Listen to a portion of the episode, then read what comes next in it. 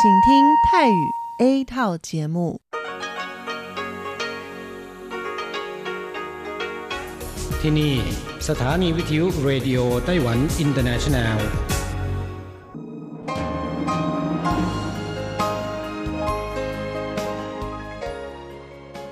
ลับมาฟังขณะนี้ท่านกำลังอยู่กับรายการภาคภาษาไทยเรดิโอไต้หวันอินเตอร์เนชันแนลหรือ RTI ออกกระจายเสียงจากกรุงไทเปไต้หวันสาธารณรัฐจีน เป็นประจำทุกวันนะครับ นอกจากรับฟังทางเครื่องรับวิทยุได้แล้ว ยังสามารถรับฟังรายการผ่านระบบออนไลน์ได้ที่ thai.rti.org.tw หรือที่ RTI Fanpage นะครับ ขอเชิญติดตามรับฟังรายการของเราได้ ตั้งแต่บัดนี้เป็นต้นไป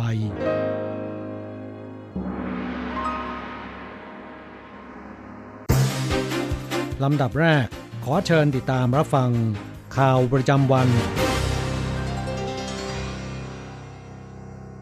สวัสดีค่ะ คุณผู้ฟัง RTI ที่เคารพทุกท่านขอต้อนรับเข้าสู่ช่วงของข่าวประจำวัน จากสถานีวิทยุเรดิโอไต้หวันอินเตอร์เนชั่นแนลในวันพฤหัสบดีที่ 3 ตุลาคมพุทธศักราช 2562 นะคะ ข่าวไต้หวันมีดิฉันมณพรชัยวุฒิเป็นผู้รายงานค่ะ มีรายละเอียดของข่าวที่น่าสนใจดังนี้ นายกรัฐมนตรีคนใหม่ของเอสสวาตินีจะเดินทางไปเยือนไต้หวันช่วงงานเฉลิมฉลองวันชาติ งานเฉลิมฉลองวันชาติไต้หวันจะมีขึ้นในสัปดาห์หน้าแล้วนะคะ โดยวันนี้กระทรวงการต่างประเทศไต้หวันเปิดเผยว่าประเทศเอสสวาตินีพันธมิตรไต้หวันในภูมิภาคแอฟริกาใต้ จะส่งคณะตัวแทนมาเยือนไต้หวันในสัปดาห์หน้านำโดยนายกรัฐมนตรีคนใหม่ของเอสสวาตินีอัมโบรสแมนดูโลเดลามินีรัฐมนตรีว่าการกระทรวงพัฒนาเศรษฐกิจ และการวางแผนทัมโบจีนารัฐมนตรีว่าการกระทรวงพลังงานและทรัพยากรธรรมชาติปีเตอร์แฮมเบอร์และรัฐมนตรีว่าการกระทรวงวงการคลังปีเตอร์ไรเคนเบิร์กเป็นต้น ซึ่งนี่นะคะถือเป็นการเดินทางมาเยือนไต้หวันครั้งแรกของนายกรัฐมนตรีเอสสวาตินีคนใหม่ โดยจะจัดให้มีการเจรจาหารือระหว่างเจ้าหน้าที่ระดับสูง เกี่ยวกับโครงการความร่วมมือแบบทวิภาคี การลงทุนแลกเปลี่ยนด้านการค้าและเศรษฐกิจ การสนับสนุนไต้หวันในเวทีระดับนานาชาติ เพื่อกระชับความสัมพันธ์ของทั้งสองประเทศให้แน่นแฟ้นยิ่งขึ้น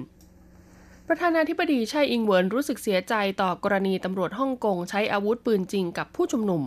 การประท้วงต่อต้านกฎหมายส่งผู้ร้ายข้ามแดนกลับไปยังจีนแผ่นดินใหญ่ในฮ่องกงยังคงรุนแรงต่อเนื่องนะคะ ซึ่งในวันเฉลิมฉลองครบรอบ 70 ปีวันชาติจีนเมื่อ 1 ตุลาคมที่ผ่านมา ถนนหลายสายในฮ่องกงมีประชาชนจำนวนมากออกมารวมตัวชุมนุมประท้วง แต่เหตุการณ์ที่สร้างความวิตกกังวลไปทั่วโลก คือการใช้อาวุธปืนจริงของเจ้าหน้าที่ตำรวจ เพื่อต่อต้านกลุ่มผู้ชุมนุมประท้วงในโรงเรียนระดับมัธยมศึกษา ซึ่งประธานาธิบดีไช่อิงเหวินก็ได้ออกมานะคะ กล่าวแสดงความเสียใจต่อเหตุการณ์ที่เกิดขึ้น 尤其是呃执法人员用 枪过当哦，呃造成呃人民的重伤的情势哦，那我们也觉得这是一个严重的过当的执法行为啊、那我们呃感到呃呃非常非常的遗憾哦，那呃我们也希望香港政府哦能够理解人民哦追求自由民主的这个意志哦。 เพราะการใช้อาวุธปืนจริงของเจ้าหน้าที่ถือเป็นการกระทำที่เกินกว่าเหตุ จนอาจส่งผลทำให้ประชาชนได้รับบาดเจ็บหรือเสียชีวิต พร้อมกันนี้ค่ะยังเรียกร้องให้รัฐบาลฮ่องกงนะคะ เห็นถึงเจตจำนงของประชาชน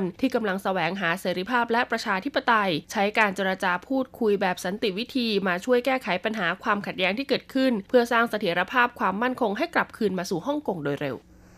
ของที่ระลึกงานวันชาติขายดี สวนสนุกไต้หวันจัดโปรโมชั่นพิเศษช่วงหยุดยาววันชาติ งานเฉลิมฉลองครบรอบ 100 ปีไต้หวันสาธารณรัฐจีนใกล้จะมาถึงแล้ว โดยปีนี้มีวันหยุดยาวต่อเนื่อง 4 วัน คือตั้งแต่วันที่ 10 ถึง 13 ตุลาคมพุทธศักราช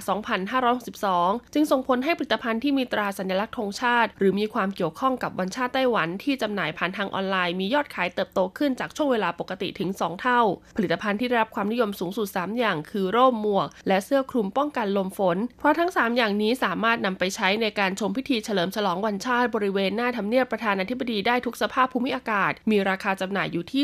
300-500 เหรียญไต้หวัน นอกจากนี้เพื่อตอบรับการท่องเที่ยวของประชาชนในช่วงวันหยุดยาว 10-13 ตุลาคมนี้ สวนสนุกหลายแห่งในไต้หวันค่ะ จึงจัดโปรโมชั่นลดราคาค่าบัตรผ่านประตู ประกอบด้วยสวนสนุกลิ่วฟู Village Theme Park นะคะ ลดราคาบัตรผ่านประตูเหลือเพียง 499 เหรียญไต้หวัน สวนสนุก Formosan Aboriginal Culture Village ค่ะ ลดค่าบัตรผ่านประตูเหลือราคา 650 เหรียญไต้หวัน และสวนสนุกเจียนฟูซัน Fantasy World นะคะ ลดราคาค่าบัตรผ่านประตูเหลือเพียง 299 เหรียญไต้หวัน ให้กับคนไต้หวันที่มีเลขหนึ่งหรือเลขศูนย์อยู่บนเลขที่บัตรประชาชน ดังนั้นหยุดยาววันชาตินะคะ 1 ปีมีเพียงครั้งเดียวเท่านั้นค่ะ ควรพาครอบครัวออกมาท่องเที่ยวหรือทำกิจกรรมดีๆร่วมกัน เพื่อช่วยกระตุ้นการขับเคลื่อนระบบเศรษฐกิจภายในประเทศ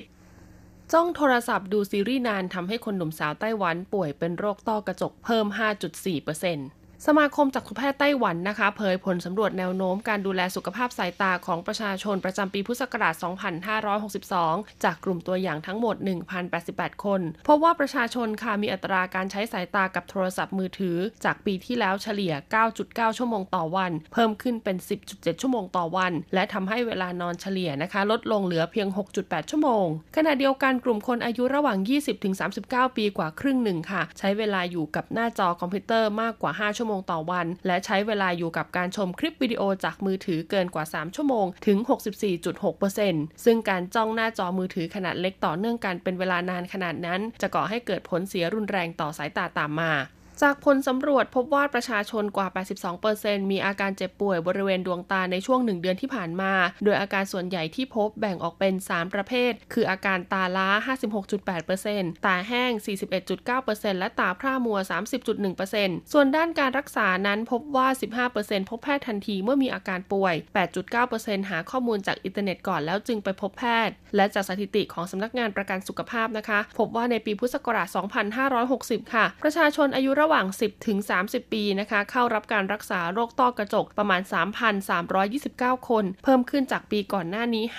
5.4%ดังนั้นนะคะ ถ้าไม่อยากให้ดวงตาเนี่ยเสื่อมสภาพเร็วค่ะ จึงขอแนะนำนะคะ ว่าหลังจากใช้สายตามาแล้ว 30 นาที ควรพักผ่อนสายตา 10 นาทีค่ะ หาเวลาทำกิจกรรมกลางแจ้งอย่างน้อยสัปดาห์ละ 2 ครั้ง และกำหนดเวลาตรวจสุขภาพสายตาเป็นประจำอย่างน้อยปีละ 1 ครั้ง ผิงตงนำรถเมย์2ชั้นมาให้บริการในงาน 2019 Taiwan Design Expo ในระหว่างวันที่ 5 ถึง 20 ตุลาคม พุทธศักราช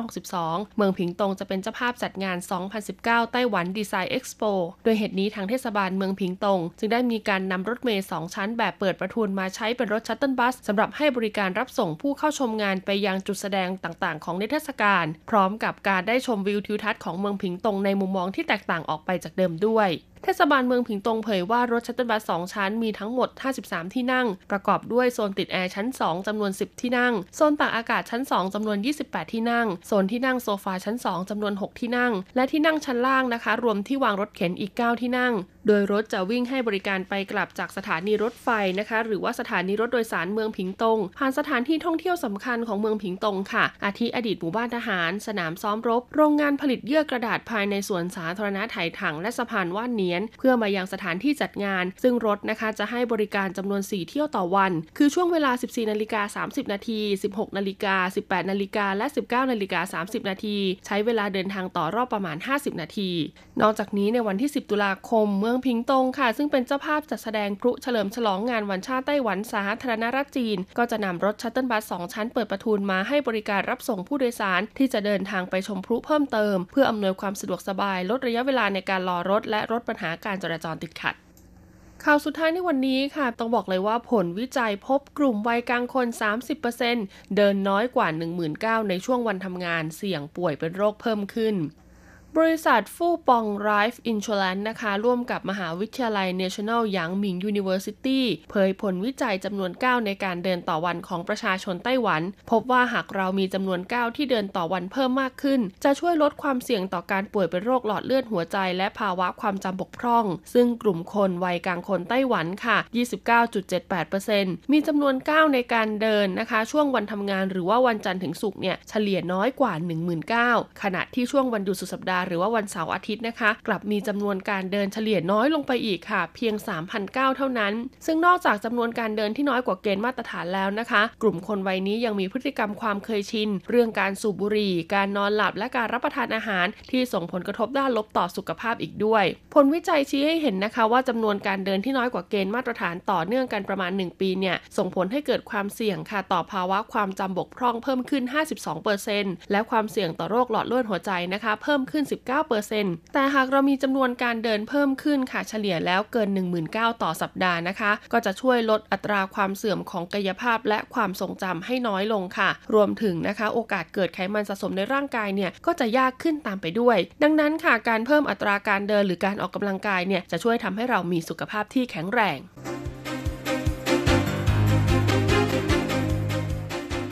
ต่อไปขอเชิญฟังข่าวต่างประเทศและข่าวจากเมืองไทยค่ะ สวัสดีค่ะ คุณผู้ฟังที่เคารพ ช่วงของข่าวต่างประเทศและข่าวในเมืองไทยรายงานโดยดิฉันการจยากริชยาคมค่ะ ข่าวต่างประเทศสำหรับวันนี้นั้นเริ่มจากข่าว เครื่องบินสมัยสงครามโลก ตกในสหรัฐตาย 7 บาดเจ็บ 9 ราย เครื่องบินทิ้งระเบิด B-17 สมัยสงครามโลกครั้งที่2 ประสบอุบัติเหตุตกที่สนามบินนานาชาติแบรดลีย์ในรัฐคอนเนตติคัตของสหรัฐอเมริกา บนเครื่องบินมีลูกเรือและผู้โดยสารรวม 13 คน เสียชีวิต 7 คน บาดเจ็บ 9 คน โดย 3 คนทำงานอยู่เบื้องล่างขณะเกิดเหตุ การท่าอากาศยานของรัฐคอนเนตติคัตเปิดเผยว่า หลังจากเครื่องบินลำนี้ทะยานขึ้นเพียง 10 นาทีนักบินได้วิทยุแจ้งหอบังคับการบิน เพื่อขอนำเครื่องลง เนื่องจากเครื่องยนต์ขัดข้อง และขณะนำเครื่องบินบินลง เครื่องบินได้เสียการทรงตัว และชนเข้ากับโรงละลายน้ำแข็ง และโรงซ่อมบำรุง ก่อนจะเกิดไฟลุกท่วม ทั้งนี้เครื่องบินลำที่ตกเป็นเครื่องบินทิ้งระเบิด B-17 หนึ่งใน 18 ลำสุดท้ายที่เหลือในสหรัฐ โดยเป็นเครื่องบินที่ร่วมคณะ Wings of Freedom Tour ซึ่งเป็นการทัวร์แสดงเครื่องบินในประวัติศาสตร์ ไปตามสนามบินแห่งต่างๆ ที่เปิดให้ผู้คนได้ชมเครื่องบินโบราณ และสามารถซื้อตั๋วโดยสาร เพื่อนั่งไปกับเครื่องบินเป็นเวลาสั้นๆ ข่าวต่อไป โฆษกผู้นำฟิลิปปินส์โต้แย้งเรื่องประธานาธิบดีแต่งตัวไม่เรียบร้อย ขณะพบนายกรัสเซีย นายซัลวาดอร์ปาเนโล โฆษกของประธานาธิบดีโรดริโกดูเตอร์เต้ของฟิลิปปินส์ซึ่งกำลังร่วมคณะประธานาธิบดีเยือนรัสเซีย กล่าวตอบโต้เสียงวิจารณ์เรื่องประธานาธิบดีแต่งตัวไม่เรียบร้อย ขณะพบกับนายกรัฐมนตรีรัสเซียว่าประธานาธิบดีดูเตอร์เต้เป็นคนรักษาสุขอนามัยมาก และเนื้อตัวมีกลิ่นหอม ขอท้าให้พวกชอบยุ่งเรื่องคนอื่น ให้หาทางเข้าใกล้ประธานาธิบดีให้ได้ จะได้รู้ความจริง บรรดาสตรีที่เคยหอมแก้มประธานาธิบดีดูเตอร์เต้ ต่างพูดเป็นเสียงเดียวกันว่า ท่านตัวหอม ส่วนเรื่องประธานาธิบดีดูเตอร์เต้สวมเน็กไทหลวมๆขณะพบกับนายกรัฐมนตรีดิมิทรีเมดเวเดฟของรัสเซีย เนื่องจากรู้สึกอึดอัดหายใจไม่ออกโดยปกติประธานาธิบดีดูเตอร์เต้เป็นคนแต่งตัวสบายๆ และไม่เคยทำให้คนอื่นรู้สึกไม่สบายใจ ด้านบรรณาธิการสถานีวิทยุแห่งหนึ่งในสาธารณรัฐเช็กทวิตเตอร์ภาพถ่ายของผู้นำฟิลิปปินส์จับมือกับนายกรัฐมนตรีรัสเซีย พร้อมคำบรรยายประกอบว่า โลกอินเทอร์เน็ตรัสเซีย พากันถามเสียงอื้ออึงว่า ประธานาธิบดีของฟิลิปปินส์เมามาทั้งคืนหรือไม่ หรือเพิ่งออกจากผับ ชาวฟิลิปปินส์ไม่รู้จักธรรมเนียมการเยือนระดับรัฐหรืออย่างไร ก่อนหน้านี้ประธานาธิบดีฟิลิปปินส์วัย 74 ปีเคยเปิดเผยว่า เป็นคนไม่มีเสื้อสูทแม้แต่ตัวเดียว และไม่ชอบสวมถุงเท้าด้วย ปกติเขามักสวมเสื้อยืดมีปกกางเกงยีน และรองเท้าหนังส้นเตี้ยไม่มีเชือกผูก หากร่วมงานพิธีที่เป็นทางการ มักสวมเสื้อประจำชาติที่เป็นเสื้อเชิ้ตแขนยาว ต่อไปขอเชิญคุณผู้ฟังรับฟังข่าวในเมืองไทยค่ะ รองนายกสมคิด สั่งเดินหน้าโครงการชิมช็อปใช้เฟสสองนายสมคิดจาตุศรีพิทักษ์รองนายกรัฐมนตรีแถลงว่า ได้สั่งการให้กระทรวงการคลัง กระทรวงการท่องเที่ยวและกีฬา การท่องเที่ยวแห่งประเทศไทย และสถาบันการเงินเฉพาะกิจของรัฐ เร่งวางแผนกระตุ้นเศรษฐกิจไตรมาส 4 โดยใช้การท่องเที่ยวเป็นหลัก และกำลังเร่งขยายโครงการชิมช็อปใช้เฟส 2 ให้ครอบคลุมไปยังเศรษฐกิจชุมชน โดยใช้ฐานลูกค้าและเครือข่ายจากธนาคารออมสิน และธนาคารเพื่อการเกษตรและสหกรณ์การเกษตร ซึ่งมีมากกว่า 1 0 0 0 0แสนราย ตลอดจนนำไปเชื่อมโยงกับเครือข่ายโครงการประชารัฐสร้างไทย ขณะนี้โครงการชิมช็อปใช้ได้รับผลการตอบรับเป็นอย่างดี เช่นเดียวกับการเชื่อมโยงมาตรการร้อยเดียวเที่ยวทั่วไทยทำให้เศรษฐกิจขับเคลื่อนได้ต่อเนื่องไปถึงไตรมาส 4 อย่างไรก็ตามโครงการชิมช็อปใช้เฟส 2 ยังระบุไม่ได้ว่าจะเริ่มเมื่อใด ต้องศึกษาก่อน โครงการชิมช็อปใช้จะทำให้เศรษฐกิจฐานรากดีขึ้น เกิดการหมุนเวียน ดังนั้นร้านค้าและคนที่เข้าร่วมเป็นเรื่องสำคัญ อีกทั้งทำให้ประเทศได้ประโยชน์ ทั้งการใช้เงินผ่านระบบดิจิตอล เรื่องนี้ไม่ใช่มองว่าใช้เงินเพียงอย่างเดียว แต่เป็นการเปลี่ยนผ่านระบบเศรษฐกิจ ต่อไปเป็นอัตราแลกเปลี่ยนประจำวันพฤหัสบดีที่ 3 ตุลาคม พุทธศักราช 2562 อ้างอิงจากธนาคารกรุงเทพสาขาไทเป โอนเงิน 10,000 บาทใช้เงินเหรียญไต้หวัน 1380 เหรียญ แลกเงินสด 10,000 บาทใช้เงินเหรียญไต้หวัน 1730 เหรียญ1ดอลลาร์สหรัฐใช้เงินเหรียญไต้หวัน 31.31 เหรียญแลกซื้อค่ะ คุณผู้ฟังคะนั่นเป็นช่วงของข่าวต่างประเทศและข่าวในเมืองไทย รายงานโดยดิฉันการจยากริชยาคมค่ะ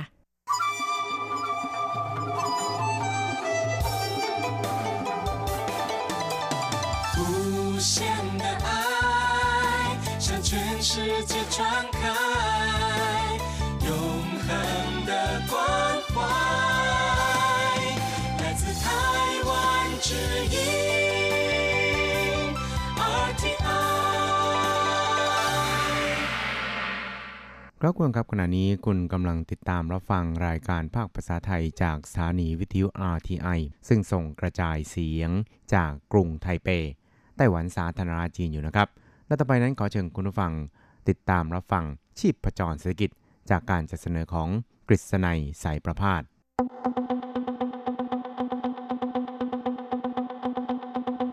กิจก้าวไกลประชาสุขสันต์จับชีพประจรเศรษฐกิจสู่บันไดแห่งความผาสุก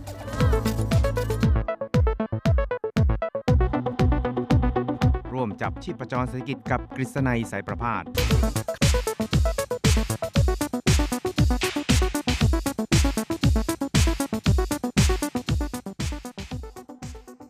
สวัสดีครับคุณผู้ฟังที่รักและเคารพทุกท่านครับ ก็ขอต้อนรับคุณผู้ฟังเข้าสู่ในช่วงเวลาของชีพประจรเศรษฐกิจนะครับ ซึ่งก็พบกันเป็นประจำทุกสัปดาห์ครับ ในค่ำวันพฤหัสแล้วก็เช้าวันศุกร์3ครั้งด้วยกันครับ ก็จะนำเอาเรื่องราวความเคลื่อนไหว ที่น่าสนใจทางด้านเศรษฐกิจในไต้หวันในช่วงที่ผ่านมา มาเล่าสู่ให้กับคุณผู้ฟังได้เราฟังกันครับครับสำหรับในวันนี้ครับเรื่องแรกเราก็จะนำคุณผู้ฟังไปติดตามเกี่ยวกับอุตสาหกรรมทางด้านจอแสดงผลนะครับ โดยเฉพาะอย่างยิ่งจอที่นำมาทำเป็นโทรทัศน์นะครับ ซึ่งปัจจุบันเนี่ยก็เรียกได้ว่าก้าวเข้าสู่การพัฒนาสู่ระบบ 5G แล้วก็ก้าวเข้าสู่การเป็นจอแสดงผลที่มีความละเอียดมากยิ่งขึ้นนะครับ ซึ่งก็เรียกได้ว่า เป็นไปตามกระแสของโลกนะครับครับก็ตามนี่นะครับในช่วงที่ผ่านมานี่ปรากฏว่า ราคาของจอแสดงผลเหล่านี้นะครับ ก็อยู่ในสภาวะที่ตกต่ำลงนะครับ จนกระทั่งอยู่ในภาวะที่ยากที่จะมีผลกำไรนะครับ เพราะนั้นเนี่ยก็คาดการว่าในปีนี้เนี่ยนะครับ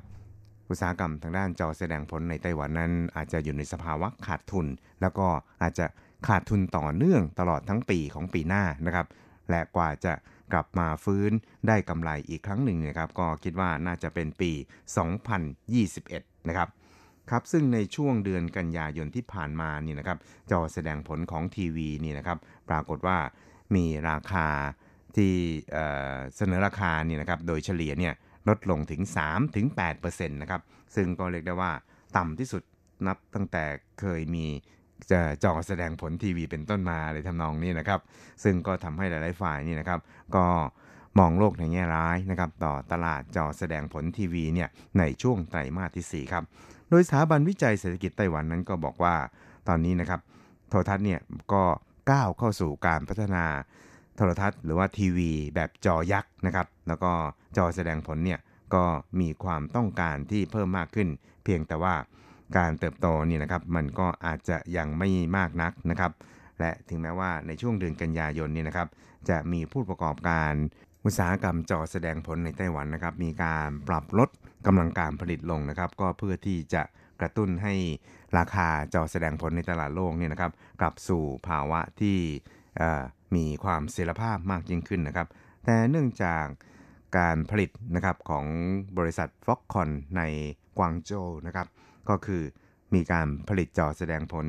ที่เรียกกันว่าเป็นรุ่น 10.5 นี่นะครับ เริ่มผลิตออกมาจำหน่ายในตลาดนี่นะครับ ก็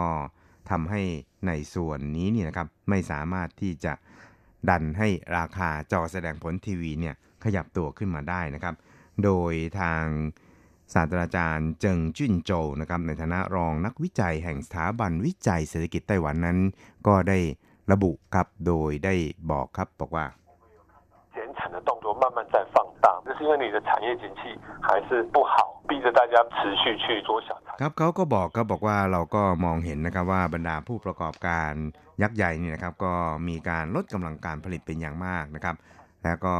เนื่องจาก บรรยากาศทางเศรษฐกิจเนี่ยมันอาจจะไม่ค่อยสู้ดีนักนะครับ ก็เลยทำให้ต้องมีการลดการผลิตลง แล้วก็ ระดับการลดเนี่ยก็อยู่ในระดับที่ค่อนข้างสูงพอสมควรครับอย่างไรก็ตามเนี่ยนะครับ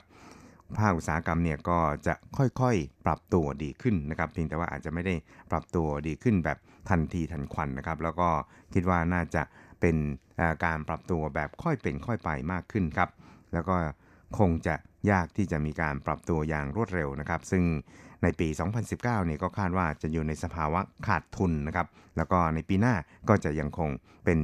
ภาวะที่ขาดทุนอย่างต่อเนื่องจากปีนี้ด้วยเช่นเดียวกันครับ เพราะฉะนั้นเนี่ยอุตสาหกรรมจอแสดงผลในไต้หวันนี่นะครับ ก็อาจจะก้าวเข้าสู่สภาวะที่ทำผลกำไรนี่นะครับในปี 2020 ครับ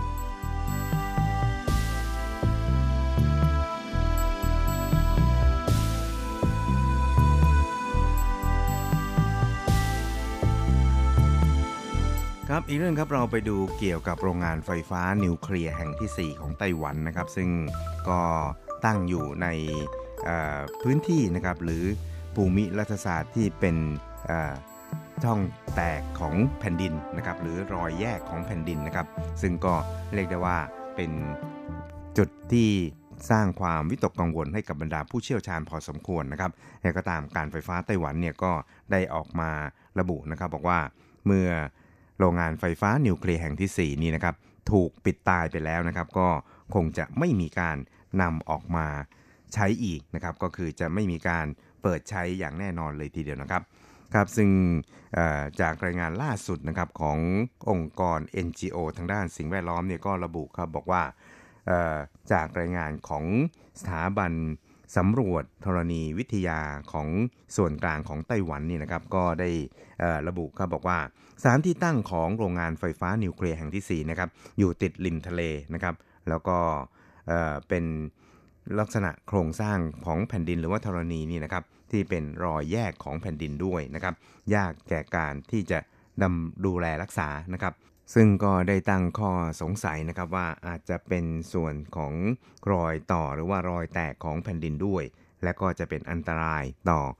โรงงานไฟฟ้านิวเคลียร์แห่งที่4ยังก็ตามนะครับการไฟฟ้าไต้หวันเนี่ยก็ได้ออกมาระบุชัดเลยทีเดียวนะครับว่า จะไม่มีการเปิดใช้โรงงานไฟฟ้านิวเคลียร์แห่งที่ 4 นี้อย่างแน่นอนครับ ซึ่งในส่วนนี้เนี่ยนะครับคุณสีเจ้าหวาในฐานะโฆษกของการไฟฟ้าไต้หวันนั้นก็ได้ระบุนะครับ แล้วก็ชี้แจงเกี่ยวกับเรื่องนี้อย่างชัดแจ้งเลยทีเดียวครับ โดยบอกว่า 我们并没有一个重启的打算，那所以目前来讲，那份地址对我们来讲只是一个参考而已，并没有什么。简单讲，กล่าวสำหรับในส่วนของการไฟฟ้าไต้หวันแล้วเองเนี่ยนะครับ เรายังไม่เคยมีความคิดที่จะนำเอาโรงงานไฟฟ้าแห่งที่ 4 แห่งนี้นะครับ มาเปิดใช้เหมือนกับที่เคยมีข่าวลือมาก่อนนะครับ และอีกอย่างหนึ่งนั้นตอนนี้เนี่ยนะครับ ในส่วนของผลรายงานการสำรวจธรณีวิทยานี่นะครับ ก็กล่าวได้ว่าเป็นข้อมูลที่จะประกอบการพิจารณาของการไฟฟ้าไต้หวันด้วยนะครับไม่มีอะไรมากไปกว่านี้นะครับ กล่าวโดยสรุปอย่างง่าย ๆ แล้วเนี่ยครับถ้าหากว่าในวันนี้เนี่ยนะครับในบ้านของคุณเนี่ยนะครับมีบ้านที่ยังสร้างยังไม่เสร็จนะครับ แล้วก็ที่บริเวณที่ไกลออกไปอีกเนี่ยครับเป็นบริเวณของรอยแตกรอยแยกของแผ่นดินแล้วนี่นะครับ แล้วก็คุณเนี่ยนะครับก็ อยู่ข้างๆด้วยนี่นะครับ คุณก็คงจะต้องไปทำความเข้าใจว่าไอ้รอยแยกของแผ่นดินดังกล่าวนี่นะครับ มันจะส่งผลกระทบต่อบ้านที่คุณกำลังปลูกอยู่นี้หรือเปล่านะครับ ซึ่งก็กล่าวง่าย ๆ ก็คือ โรงงานไฟฟ้านิวเคลียร์แห่งที่4นี่นะครับ เรายังไม่เคยมีความคิดที่จะเปิดใช้อีกครั้งหนึ่งนะครับ เพราะฉะนั้นเนี่ยก็ขอให้ทุกฝ่ายนะครับวางใจในเรื่องนี้ได้ครับ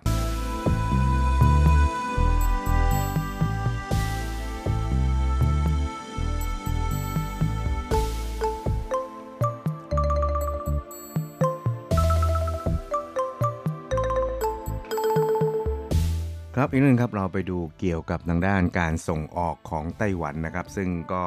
ปรากฏว่าในช่วงเดือนสิงหาคมที่ผ่านมาเนี่ยนะครับ การส่งออกของไต้หวันนั้นก็ยังคงอยู่ในสภาวะที่หดตัวลงนะครับ คือลดลงร้อยละ 2.2 ครับ แต่ว่าก็ยังดีกว่าประเทศเพื่อนบ้าน ใกล้เคียงอีกพอสมควรทีเดียวครับ ครับกระทรวงการคลังของไต้หวันนะครับ ก็ระบุเขาบอกว่า ในช่วงเดือนสิงหาคมที่ผ่านมานั้นการส่งออกของไต้หวันลดลงร้อยละ 2.22 นะครับ ซึ่งเมื่อเทียบกับตัวเลขของเดือนก่อนหน้านี้แล้วนี่นะครับ ก็น้อยกว่านะครับประมาณร้อยละ 0.05 ครับ ซึ่งสถิติดังกล่าวนี่นะครับก็ระบุครับบอกว่าเดือนสิงหาคมนั้นไต้หวันส่งออกทั้งสิ้น 214,190 เหรียญไต้หวันนะครับ ลดลงต่อปีเนี่ย 2.22%นะครับ ซึ่งก็ลดลงจากสถิติก่อนหน้านี้นะครับ ประมาณร้อยละ 0.05 ครับ แล้วก็เมื่อเปรียบเทียบกับการส่งออกเดือนสิงหาคมของเกาหลีใต้แล้วนี่นะครับที่มีการหดตัวลงถึง 9.5%แล้วก็ญี่ปุ่นหดตัวลง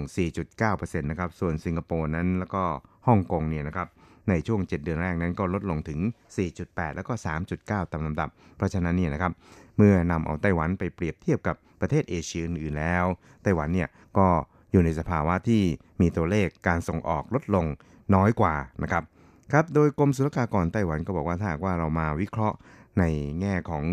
อประเภทของสินค้าแล้วเนี่ยนะครับ8เดือนแรกของปีนี้นะครับก็ปรากฏว่าสินค้าที่ส่งออกได้ค่อนข้างดีนะครับก็เห็นจะได้แก่คอมพิวเตอร์นะครับแล้วก็อุปกรณ์ที่เกี่ยวข้องด้วยนะครับรวมไปจนถึง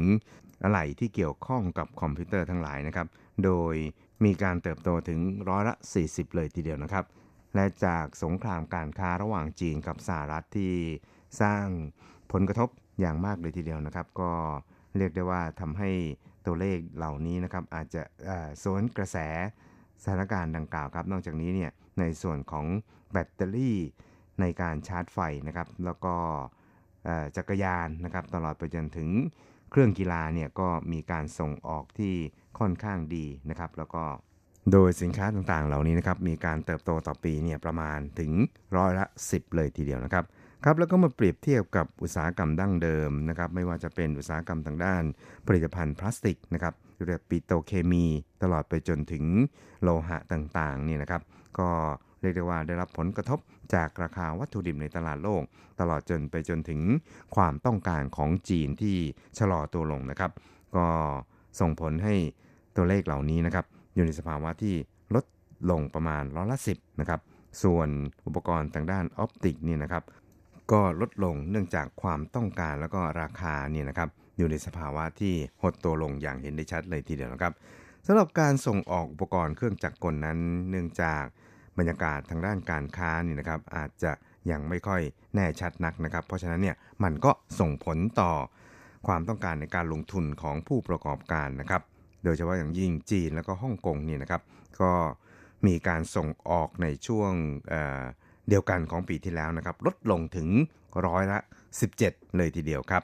แล้วก็ประกอบกับทางอาเซียนนี่นะครับก็มีการจัดซื้อที่ไม่ค่อยจะเป็นไปตามที่คาดการเอาไว้ โดยทำให้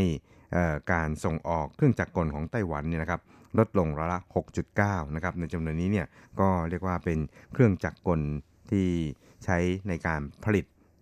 อุปกรณ์ต่างๆนี่นะครับลดลงถึงละ 13.2 นอกจากนี้นะครับเครื่องจักรกลอีกหลายประเภทนะครับหรือว่าประเภทต่างๆเนี่ยก็อยู่ในสภาวะที่มีการส่งออกชะลอตัวลงแล้วก็ลดลงเช่นเดียวกันครับ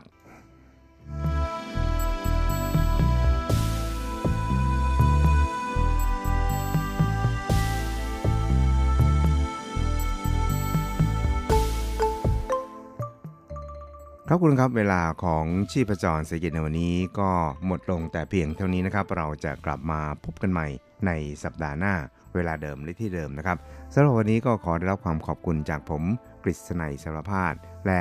รายการภาคภาษาไทย RTI ของเรานะครับ พบกันใหม่สัปดาห์หน้า สวัสดีครับ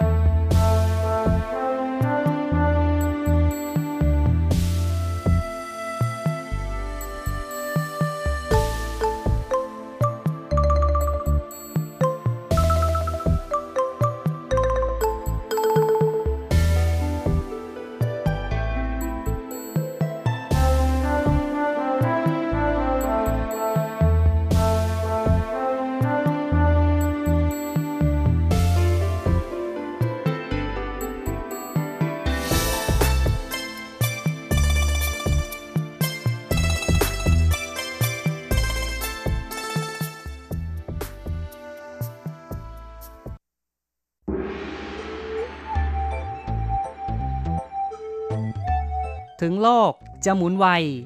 RTI ก็หมุนทัน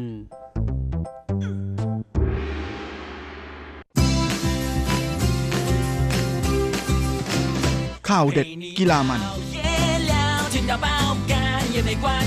รู้ลึกฉับไว ไม่ว่าที่ไหนในโลกกว้างกับทีระยางและเจาะลึกกีฬาโลก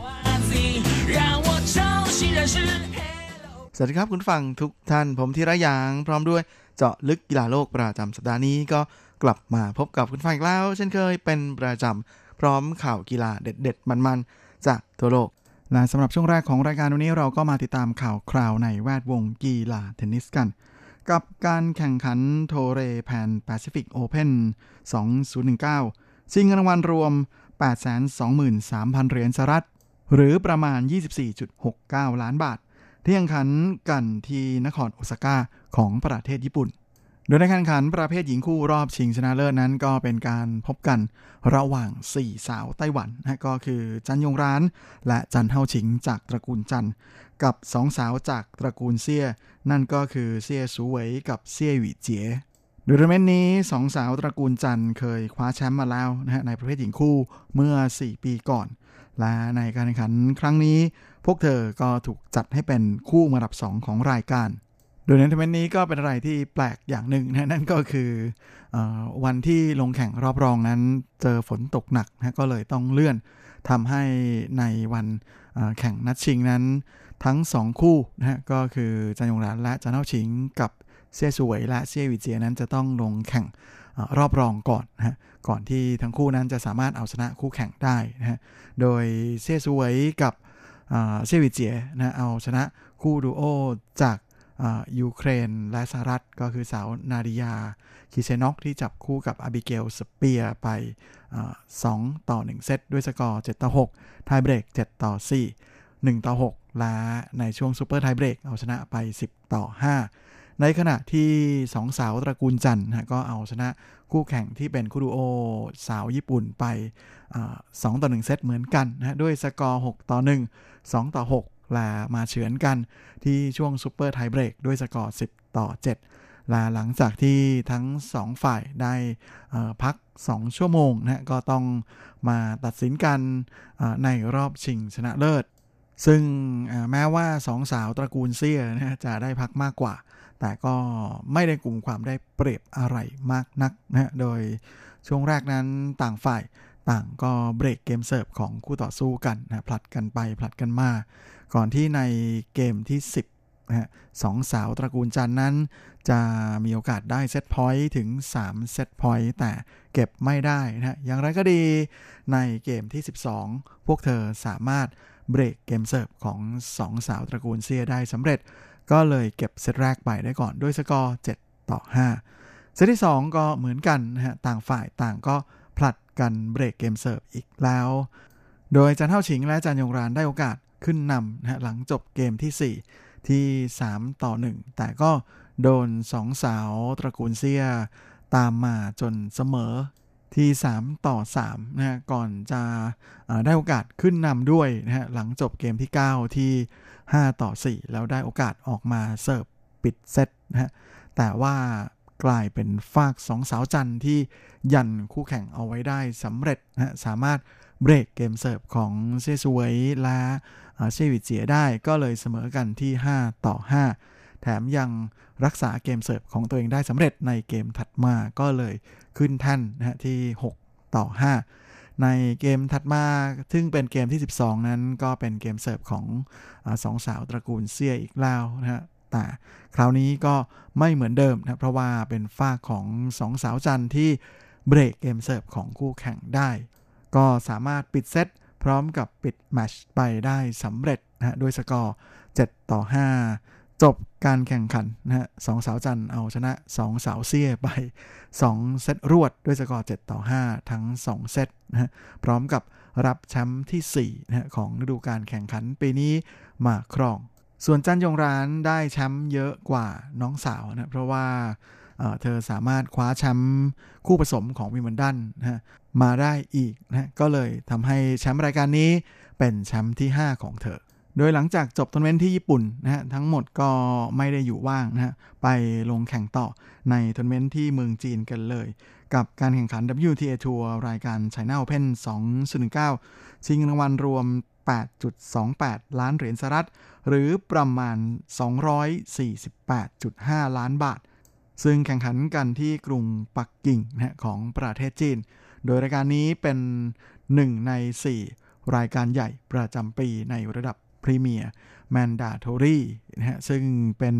ทัวร์นาเมนต์ที่มีทั้งเงินรางวัล แล้วก็คะแนนสะสมเป็นรองเพียง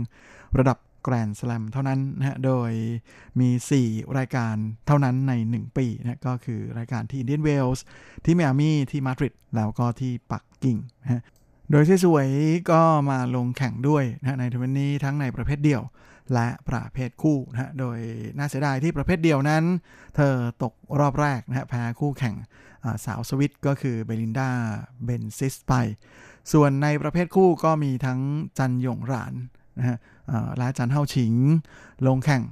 โดยในส่วนของหญิงคู่นั้นก็มีสาวไต้หวันก็คือเซียซูเวยนะจับคู่กับบาโบราสไตรโควานะลงแข่งในฐานะคู่มือวานับหนึ่งของรายการด้วย หลายผลงานของสาวไต้หวันในทัวร์นาเมนต์นี้นั้นก็เป็นอะไรที่ไม่ธรรมดาทีเดียวนะฮะเคยคว้าแชมป์มาแล้วถึง 4 ครั้งด้วยกันในประเภทคู่ ซึ่งก็คือสาวเซซูเวยนะฮะที่ในปี 2017 และ 2019 นั้น มาคว้าแชมป์หญิงคู่ที่นี่นะฮะ โดยช่วง 2017 เธอจับคู่กับจวงจาหลงสาวไต้หวันลาปี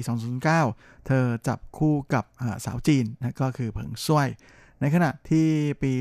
2010 เนี่ยจวงจาหลงก็มาคว้าแชมป์ที่นี่นะโดยจับคู่กับโอกาโกวอสโซวานะฮะลาปี 2007 ล่าสุดนะฮะสาวจันยงรานก็เพิ่งมาคว้าแชมป์นะโดยตอนนั้นเธอจับคู่กับมาติน่าหิงกิส โดยคู่แข่งของสองสาวตระกูลจันในรอบแรกนั้น ก็เป็นคู่ดูโอสาวจีนนะก็คือต้วนอิงอิง และเจิ้งไส้ไส้ ซึ่งจันยงรานและจันเฮาฉิกนั้นก็ไม่พูดพร่ำทำเพลงนะฮะตั้งแต่เซตแรกนั้นช่วง 5 เกมแรกนะฮะพวกเธอคว้ามารวดเลยทีเดียวนะฮะนำห่างที่ 5 ต่อ 0 เลยนะฮะในเกมที่ 6 นั้นจริง ๆ มีโอกาสได้ถึง 4 เซตพอยต์แต่ก็ไม่สามารถเก็บได้นะฮะปล่อยให้คู่แข่งได้ไป แต่ในเกมที่ 7 ก็สามารถรักษาเกมเสิร์ฟของตัวเองเอาไว้ได้ ก็เลยขึ้นนำในเซตแรกด้วยสกอร์ 6 ต่อ 1 เซตที่ 2 ก็ยังคงเป็นหนังม้วนเดิมนะฮะที่จันยงรานและจันเฮาฉิงก็ยังคงเป็นฝ่าย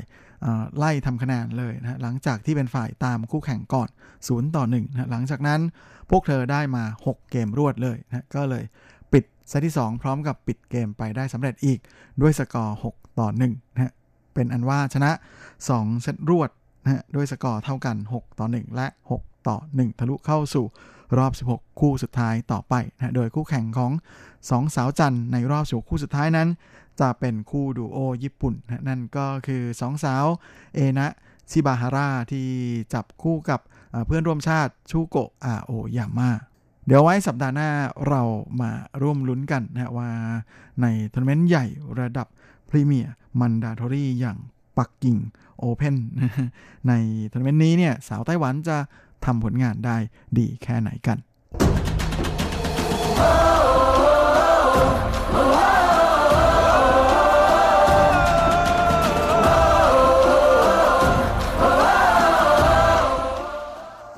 สำหรับครึ่งท้ายของรายการวันนี้ก็มาติดตามผลการแข่งขันแบดมินตันกันบ้างนะในศึกโคเรียโอเพน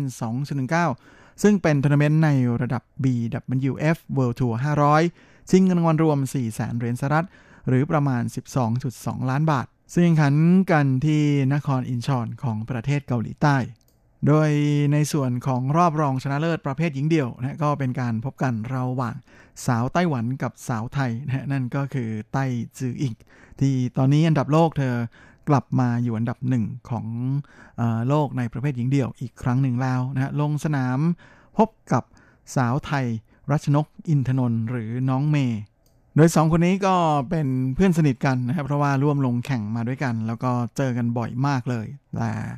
ก็เป็นอะไรที่แปลกมากๆนะเพราะว่าแม้อันดับโลกของไต้จิงจะดีกว่าน้องเมย์แต่ว่าสถิติโดยรวมนั้น น้องเมย์กลับเป็นฝ่ายที่ขี่กว่านะโดยไต้จิง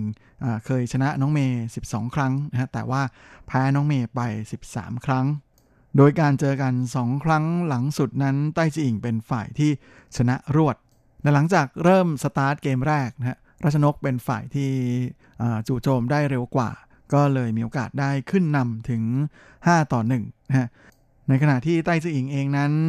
ก็ตีเสียเองเสียเยอะนะฮะจนทำให้เป็นฝ่ายตามห่างถึง 2 ต่อ 7 เลยทีเดียว แต่หลังจากนั้นสาวไต้ก็พยายามเร่งจังหวะเกมให้เร็วขึ้นนะฮะแล้วก็จับจังหวะการเล่นของตัวเองได้ดีขึ้น จนไล่ตามมาเป็น 8 ต่อ 9 แต่ว่ากลับเป็นฝ้าของน้องเมย์นะที่ทำสองแต้มรวดจนจบครึ่งเกมแรกได้ก่อนที่ 11 ต่อ 18 เข้าสู่ช่วงครึ่งเกมหลังนั้นเป็นฝ้าของรัชนก ที่ทำคะแนนได้ดีกว่าอย่างเห็นได้ชัดเลยทีเดียว แม้ว่าใต้จริงจะทำ5แต้มรวด นะฮะจนมีโอกาสพลิกกลับมานำแต่ว่าน้องเมย์ก็ทำสี่แต้มรวดเหมือนกันนะฮะจนทำให้สุดท้ายในช่วงท้ายเกมนั้น เธอไล่กลับมาพลิกเอาชนะไต้จะอิงไปได้ก่อนในเกมแรกด้วยสกอร์ 21 ต่อ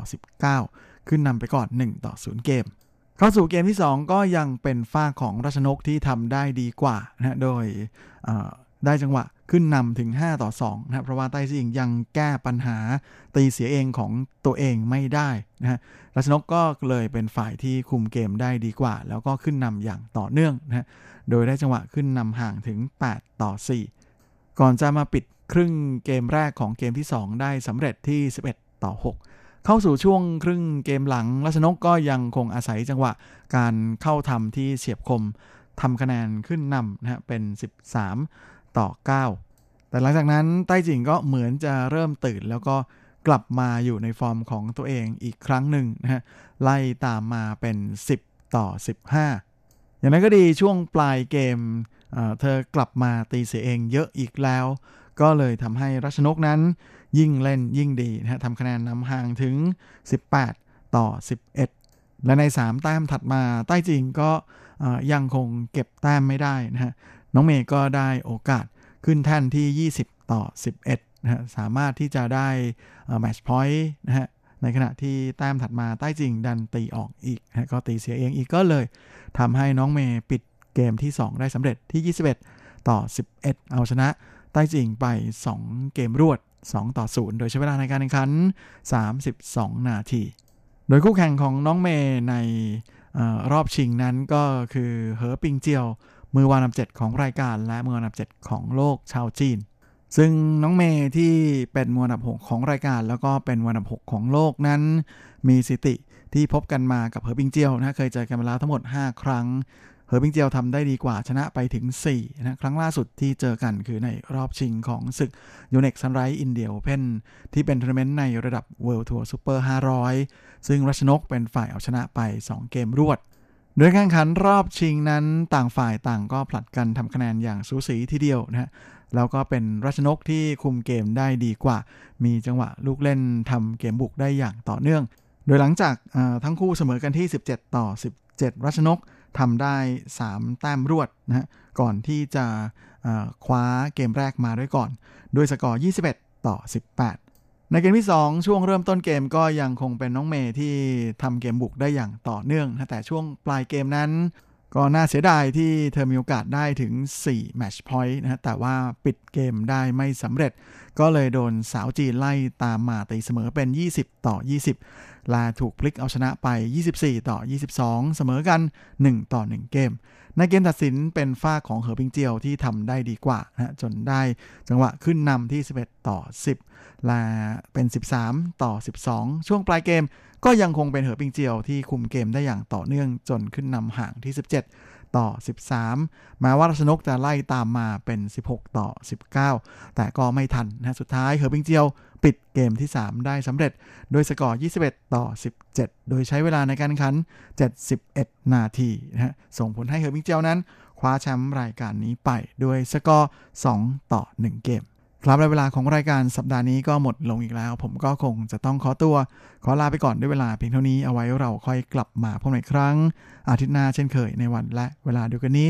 สำหรับวันนี้ขอให้ทุกท่านโชคดีมีความสุขสุขภาพแข็งแรงเฮ้งๆและสวัสดีครับ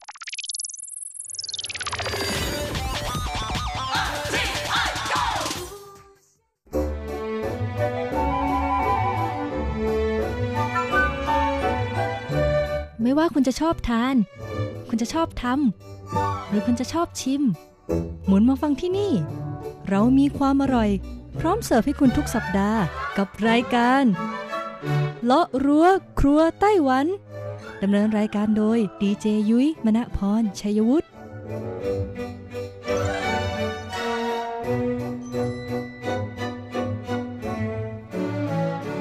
สวัสดีค่ะ คุณผู้ฟังอทีไอที่เคารพทุกท่านขอต้อนรับเข้าสู่รายการเลาะรั้วครัวไต้หวันค่ะ รายการที่จะนำเสนอเรื่องราวของความอร่อยที่เกิดขึ้นในไต้หวันนะคะดำเนินรายการโดยดิฉันดีเจยุ้ยมณพรชัยวุฒิค่ะสำหรับเรื่องราวความอร่อยของเราในสัปดาห์นี้นะคะ บอกเลยว่าต่อเนื่องมาจากสัปดาห์ที่แล้วค่ะ หากใครจำได้นะคะ สัปดาห์ที่แล้วเนี่ยยุ้ยได้พูดถึงเรื่องราวของคนไต้หวันที่ไปสร้างชื่อเสียงระดับโลกนะคะ ด้วยการชนะการแข่งขันพิซซ่าแชมป์โลกค่ะคุณผู้ฟัง ดังนั้นค่ะทำให้กระแสการรับประทานพิซซ่าในไต้หวันนี่เรียกได้ว่ากลับมาบูมอีกครั้งหนึ่งเลยทีเดียวนะคะ หลายร้านพิซซ่าเลยนะ ทั้งที่เป็นแบบโฮมเมดหรือที่เป็นแบบแฟรนไชส์ค่ะมาจากประเทศต่างๆเนี่ยก็ได้รับความนิยมมากขึ้น จนล่าสุดค่ะเขาก็มีการจัดอันดับนะคะ 10 ร้านพิซซ่าที่คนไทเปเนี่ยชื่นชอบมากๆ ซึ่งหนึ่งใน 10 ร้านนี้นะคะ ก็มีร้านที่ได้แชมป์โลกรวมอยู่ด้วยละค่ะ สัปดาห์ที่แล้วหากใครจำได้นะคะ ยุ้ยได้พูดไปแล้ว4 ร้านก็คืออันดับที่ 10 ถึงอันดับที่ 7 นะคะ ประกอบด้วยร้าน Solo Pizza Napoletana นะคะ อันดับ 10 ค่ะตั้งอยู่ที่เขตต้าทงนะคะ ต่อมาอันดับ 9 ค่ะ คือร้าน Jamie's Italian นะคะ ร้านนี้มีสาขาอยู่ที่เขตซินอี้ค่ะ ซึ่งก็เป็นย่านการค้าซินอี้นะคะ ในห้างสรรพสินค้าซินกวางซันเย่ค่ะ หรือว่ามิซูโคชิตึก A11 ชั้น 3 นั่นเองนะคะ หรือหากใครเนี่ยหาไม่เจอก็ไปลงที่สถานีอ่าไทเป 101 นะคะ แล้วก็เดินไปบริเวณดังกล่าวได้ อันดับ 8 ก็คือร้าน Bite to Eat ค่ะ ร้านนี้เนี่ยเป็นของไต้หวันแท้ๆเลยทีเดียวนะคะ ต้นกำเนิดเนี่ยอยู่ที่เกาสงค่ะ แต่ปัจจุบันเนี่ยก็มีสาขาอยู่ที่กรุงไทเปแล้วค่ะ ร้านเนี่ยอยู่ที่ตึก ATT 4 Fun นะคะ สาขาซินอี้เช่นเดียวกันค่ะ ซึ่งอยู่ตรงข้ามกับอาคารไทเป 101 เลยนะคะ และอันดับที่ 7 ค่ะ ร้านพิซซ่าครีเฟ่นะคะ ร้านนี้ค่ะมี 2 สาขาด้วยกันนะคะ สาขาแรกตั้งอยู่ที่เขตเน่ยหูค่ะ บนถนนรุ่ยกวางลู่สาขาที่ 2 ค่ะ ตั้งอยู่ที่เขตมินเฉวียนค่ะ บนถนนมินเฉวียนตรงลู่ช่วงที่ 3 นั่นเอง เอาละค่ะ วันนี้เรามาฟังกันต่อในอันดับที่6 ถึงอันดับที่ 1 นะคะ บอกเลยว่าพลาดไม่ได้สักร้านเดียวอร่อยแน่นอน ช่วง เปิดตำรา ความอร่อย สำหรับอันดับที่ 6 ค่ะ คือร้านที่มีชื่อว่าคูราพิซซ่าค่ะ ต้องบอกเลยว่าร้านนี้นี่ถือเป็นร้านเก่าแก่ร้านหนึ่งของกรุงไทเปเลยทีเดียวนะคะ แล้วก็เคยได้รับนะคะ รางวัลไม่ใช่สิ ต้องเรียกว่าได้รับการจัดอันดับนะคะ จากเว็บไซต์ท่องเที่ยวชื่อดังค่ะ Big Seven Travel นะคะ เลือกให้เป็นหนึ่งในร้านอาหารที่ต้องเรียกได้ว่ายอดเยี่ยมมากๆ ของกรุงไทเปค่ะ ซึ่งพิซซ่าของเขานะคะที่ขึ้นชื่อค่ะ เป็นพิซซ่าที่ทำจากเนื้อปลา แล้วก็เป็นพิซซ่าที่ทำจากหมูรมควันนะคะ ยิ่งไปกว่านั้นค่ะเขามีการนำเอาเขาเรียกว่ามอสซาเรลล่าชีสค่ะ มาทำเป็นขอบพิซซ่า แล้วก็มีการแทรกในส่วนของเบคอนเข้าไปด้วย ก็เลยกลายเป็นเอกลักษณ์พิซซ่าสำหรับร้านนี้ไปเลยละค่ะ ต้องบอกเลยว่าตอนนี้ร้านคูราพิซซ่าอยู่ในช่วงของการปิดปรับปรุงนะคะ ซึ่งคาดว่าน่าจะเปิดให้บริการนี่แหละภายในเดือนตุลาคมนี้นะคะสำหรับใครที่สนใจก็ไปติดตามข่าวสารกันได้โดย search คำว่าคูราพิซซ่าเขามีแฟนเพจอยู่นะคะ พิกัดของร้านนะคะก็คือไทเปเซื่อค่ะ กรุงไทเปนะคะ เขตว่านหัวชีนะคะ บนถนนตรงหยวนเจียค่ะ เลขที่ 68ขีด9นะคะ เบอร์โทรศัพท์ก็คือ 02-233-9577 ค่ะ ร้านนะคะจะเปิดตั้งแต่เวลา 11นาฬิกาถึงบ่าย2ครึ่ง1ช่วงนะคะ แล้วก็เปิดอีกทีหนึ่งก็คือตอน5โมงเย็นจนกว่าสินค้าจะหมดค่ะ ใครที่ชื่นชอบพิซซ่าก็ไปลองชิมได้นะคะ ต่อมาในอันดับที่ 5 ค่ะ คือร้านที่มีชื่อว่า อู่ชางตี้นะคะ โดยชื่อภาษาอังกฤษของเขาก็คือ Cinque Terre ค่ะ ร้านอู่ชางตี้หรือว่า Cinque Terre เนี่ยนะคะ ถือว่าเป็นหนึ่งเมืองนะคะ ที่มีชื่อเสียงมากๆในอิตาลีค่ะ อยู่ทางฝั่งตะวันตกเฉียงเหนือของอิตาลีนะคะ แล้วก็เป็นสถานที่ท่องเที่ยวที่สำคัญมากๆของอิตาลีเช่นเดียวกัน ดังนั้นแน่นอนค่ะเมื่อเป็นสถานที่ท่องเที่ยวที่สำคัญนะคะ ก็จะมีร้านอาหารขึ้นชื่อมากมายเลย แล้วก็หนึ่งในนั้นก็คือร้านขายพิซซ่าค่ะ ดังนั้นค่ะมีชาวไต้หวันนะคะ ซึ่งมีโอกาสเดินทางไปศึกษาต่อที่อิตาลีค่ะคุณผู้ฟังแล้วก็มีโอกาสได้เดินทางไปเที่ยว ได้ริมรสชาติของพิซซ่าที่นั่นแล้วก็ชื่นชอบมากๆค่ะ สุดท้ายก็เลยตัดสินใจนะคะ กลับมาค่ะ เปิดตลาดนะคะพิซซ่าค่ะ โดยนะคะได้มีการทดลองนำเอาเตานะคะ หลากหลายประเภทเลยทีเดียวมาใช้ในการอบพิซซ่าเพื่อให้ได้รสชาติที่เรียกได้ว่าใกล้เคียงกับพิซซ่าที่เขาได้ไปทานที่อิตาลีเลยนะคุณผู้ฟังและนอกจากนี้ค่ะ เตาที่เขาใช้ในการอบพิซซ่าเนี่ยนะ พอร้านเขาใช้แล้วก็แบบว่ามีคนชื่นชอบรสชาติพิซซ่าเนี่ยก็มีการผลิตค่ะ เป็นเตาอบพิซซ่าที่เรียกได้ว่าขายส่งออกไปประเทศอื่น ๆ อีกโอ้โห ดังนั้นเจ้าของร้านค่ะนอกจากจะทำพิซซ่าอร่อยแล้วนะคะ ด้วยความที่มีความเชี่ยวชาญในเรื่องของวิศวกรค่ะ ก็เลยทำให้เขาเนี่ยเป็นเจ้าของกิจการที่เกี่ยวข้องกับเตานะคะ อบพิซซ่าอีกด้วยสำหรับใครที่สนใจค่ะอยากไปรับประทานอาหารนะคะ หรือพิซซ่าอร่อยๆที่ร้านอู่เชียงตี้นะคะ ก็สามารถไปได้เลยค่ะ ที่กรุงไทเปในเขตจงเจิ้งชีค่ะ บนถนนที่มีชื่อว่าสิ้นหยางเจียซันเฮานะคะ สิ้นหยางเจียหมายเลข 3 ชั้น 2 ค่ะ ร้านเปิดตั้งแต่ 11 โมงถึง 3 ทุ่มนะคะ เบอร์ติดต่อของทางร้านก็คือ 02-2361-0836 ค่ะ ต่อมาอันดับทีสี่ 4 ค่ะ คือร้านที่มีชื่อว่า Milano Pizzeria ค่ะ ชื่อภาษาจีนก็คืออิตาลีมิลานโซกง เยาเข่าพิซซ่านะคะ ซึ่งเยาเข่าพิซซ่าเนี่ยนะคะ ถือเป็นอีกหนึ่งกรรมวิธีการทำพิซซ่าของอิตาลีค่ะ เรียกได้ว่าจะมีความพรีเมียมขึ้นมา จากการทำพิซซ่าปกติค่ะ ดังนั้นถ้าคุณเข้าไปที่ร้านนะคะ คุณจะเห็นเตาอบพิซซ่าอยู่ 2 เตาค่ะ แต่ไม่ใช่หมายความว่าทั้ง 2 เตานี่เขาใช้อบพิซซ่านะคะ เขาใช้ 1 เตาอบพิซซ่าซึ่งเป็นเตาหิน ส่วนอีกหนึ่งเตาเนี่ยเขาใช้ในการย่างหมูหรือว่าซี่โครงหมูนั่นเองค่ะ คุณผู้ฟัง ต้องบอกเลยว่าร้านนี้นะคะ กรรมวิธีของเขาเนี่ยก็มีความพิเศษนอกเหนือจากเตาแล้วนะ ก็อยู่ที่วัตถุดิบอย่างเช่นแป้งค่ะ เขามีการนำเข้าแป้งมาจากอิตาลีแล้วก็ญี่ปุ่นนะคะ แล้วก็ใช้แป้ง 2 อย่างเนี่ยมาผสมกันเพื่อทำเป็นแป้งพิซซ่าค่ะ ดังนั้นตัวของแป้งพิซซ่านะคะ จะมีทั้งแบบที่เรียกได้ว่ากรอบนุ่มอยู่ในตัวเดียวกันเลย ความกรอบก็คือเป็นแป้งพิซซ่าแบบออริจินัลอยู่แล้วส่วนความนุ่มค่ะแน่นอนว่าญี่ปุ่นเนี่ยเขาจะเน้นในเรื่องราวของการทำอะไรที่นุ่มๆนะคะ ก็เลยทำให้แป้งของเขาเนี่ยมีความพิเศษมากๆเลยทีเดียว นอกจากนี้นะคะเขายังมีการอบพิซซ่านะคะ เสร็จเรียบร้อยแล้วเนี่ยมีการนำเอาในส่วนของขนมหวานค่ะ ก็คือพูดง่ายๆนะคะ เอาสตรอเบอรี่แยมวิปครีมต่างๆค่ะบีบลงไปนะคะ ถือเป็นขนมหวานขึ้นชื่อของเขาด้วยการใช้แป้งพิซซ่ามาทำนั่นเองสำหรับใครที่สนใจนะคะสำหรับร้าน Milano Pizzeria ไทเปค่ะ ก็สามารถไปลองชิมกันได้ค่ะ ร้านอยู่ที่เขตจงซันชีนะคะ บนถนนซื่อผิงเจียค่ะ บ้านเลขที่ 55 ชั้นที่ 2 นะคะ ร้านจะเปิด 2 ช่วงเวลาค่ะ ก็คือ 11โมงครึ่งถึงบ่าย2ครึ่งแล้วก็อีกช่วงหนึ่งก็คือ5โมงครึ่งถึง 2 ทุ่มนะคะ เบอร์โทรศัพท์จองโต๊ะของทางร้านนะคะก็คือ 02-2502-0902 ค่ะ ต่อมาอันดับที่ 3 ค่ะ คือร้านที่มีชื่อว่าพิซซเรียโกกี้นะคะ หรือว่าภาษาจีนก็คืออ้าวฉีเย่นข่าวพิซซ่าค่ะ ต้องบอกเลยว่าร้านนี้นะคะ เป็นร้านพิซซ่าร้านเดียวในไต้หวันค่ะ ที่ได้รับการรับรองนะคะ จากสมาคมพิซซ่าของอิตาลีคุณผู้ฟัง โอ้ยนะ ต้องบอกเลยว่าเขาเดินทางมารับรองกันถึงที่นี่เลยทีเดียวนะคะ ซึ่งหน่วยงานของอิตาลีที่มารับรองคุณภาพพิซซ่าของร้านนี้ค่ะเขามีตัวอักษรย่อว่า AVPN นะคะต้องบอกเลยว่าเขามาตรวจอะไรบ้างนะคะ ในร้านพิซซ่าเขามาตรวจตั้งแต่น้ำที่ใช้ค่ะ แป้งนะคะที่ใช้รวมถึงอุปกรณ์ในการผสมแป้งค่ะ อุณหภูมิของเตานะคะ แล้วก็วัตถุดิบต่างๆนะคะ ที่ใช้ในช่วงของ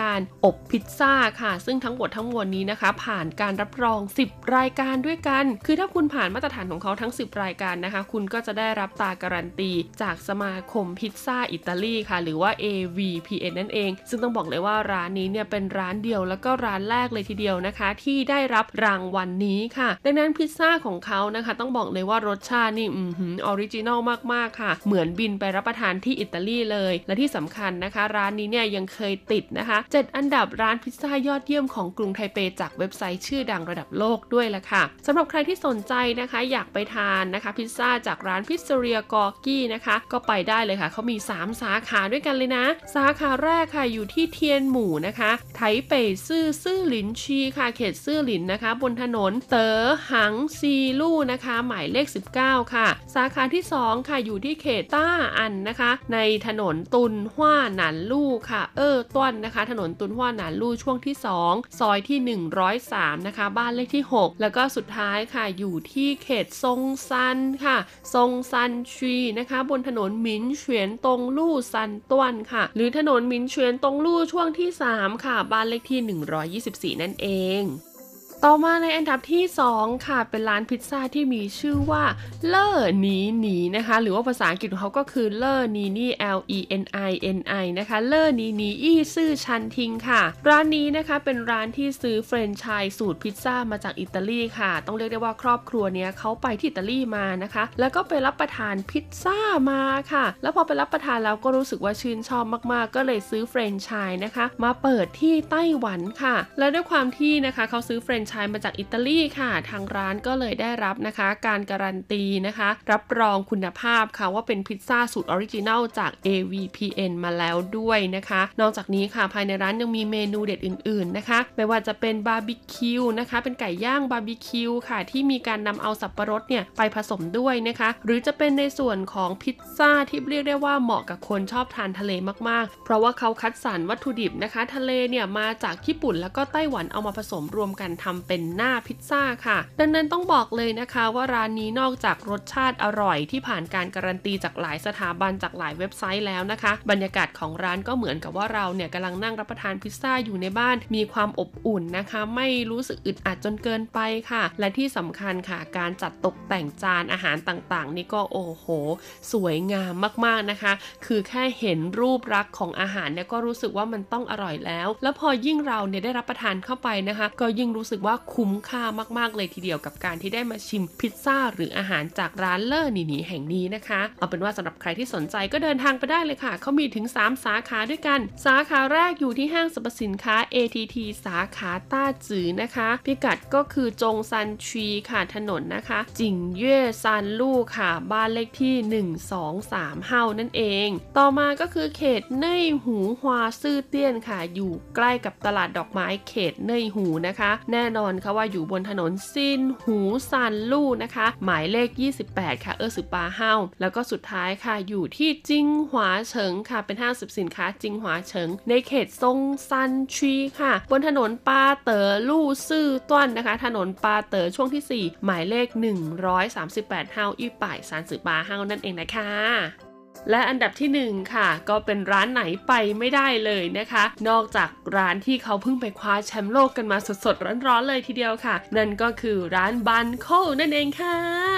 ซึ่งร้านบันโคที่ได้แชมป์โลกในปีนี้นะคะ บอกเลยว่าเขาไม่เคยไปศึกษาวิธีการทำพิซซ่าจากอิตาลีค่ะ แต่เขาไปศึกษาวิธีการทำพิซซ่าอิตาลีมาจากเชฟชื่อดังนะคะ ที่อาศัยอยู่ในเมืองนาโกย่าประเทศญี่ปุ่นนั่นเองค่ะ ต้องบอกเลยนะคะว่าพิซซ่าของเขาเนี่ยแม้ว่าว่าจะไม่เคยได้รับการการันตีในเรื่องของคุณภาพที่เรียกว่า AVPN นะคะ แต่ว่าเขาก็ใช้ในส่วนของกรรมวิธีการอบพิซซ่าในรูปแบบเดียวกับที่ AVPN รับรองค่ะ ก็เลยทำให้พิซซ่าของเขาเนี่ยมีรสชาติเป็นมาตรฐานนะคะ แล้วก็พอนำไปแข่งขันในเวทีระดับโลกครั้งล่าสุดเนี่ยก็เลยคว้าแชมป์อันดับหนึ่งมาได้ นอกจากนี้ค่ะทางร้านเนี่ยยังมีเชฟอายุน้อยเพียง 25 ปี เป็นหญิงสาวนะคะ ซึ่งคว้ารางวัลเหรียญทองมาจากการแข่งขันครั้งนี้ด้วยนะ เรียกได้ว่าเป็นเชฟผู้หญิงอายุน้อยที่สุดที่ได้รับรางวัลจากการแข่งขัน ชิงแชมป์โลกในการแข่งขันทำพิซซ่าครั้งนี้เลยนะคะ และทางร้านนะคะก็เคยติดหนึ่งใน 7 ร้านพิซซ่าชื่อดังของกรุงไทเปค่ะ จากการแนะนำของ Big Seven Travel ด้วยนะคะ ต้องบอกเลยว่ามีเมนูอร่อยๆมากมายเลยทีเดียวนะ แน่นอนว่าพิซซ่าเนี่ยเราไม่ต้องพูดถึงอร่อยอยู่แล้วนะคะเขายังมีในส่วนของการย่างในสไตล์ยุโรปที่อร่อยมากๆ แล้วก็ยังมีอาหารในสไตล์ที่เรียกได้ว่าเป็นอาหารสเปนอาหารอิตาเลียนที่ขึ้นชื่ออีกหลาย ๆ อย่างให้เราได้ไปชิมด้วยนะคะสำหรับใครที่สนใจค่ะ ก็สามารถเข้าไปดูรายละเอียดเพิ่มเติมได้เลยที่ FB ร้านบานโคนะคะ อยู่ที่กรุงไทเปค่ะมี 2 สาขาด้วยกันสาขาแรกค่ะ อยู่ที่ถนนปาเตอร์ลู่ซันต้วนค่ะ ปาเตอร์ลู่ช่วงที่ 3 นะคะ หมายเลข 108 เฮ้าค่ะ สาขาที่ 2 ค่ะ อยู่ที่ซื่อเมานะคะ หรือว่าไทเป World Trade Center นั่นเองค่ะ บนถนนจีหลงลู่นะคะ ถนนจีหลงเออต้วนช่วงที่ 2 ค่ะบ้านเลขที่ 13 ขีด 1 ชั้น 1 นะคะ เอาเป็นว่าใครที่สนใจก็ไปลองชิมกันได้เลยนะสำหรับวันนี้หมดเวลาของรายการเลาะรั้วครัวไต้หวันแล้วล่ะค่ะ พบกันใหม่สัปดาห์หน้านะคะ สวัสดีค่ะ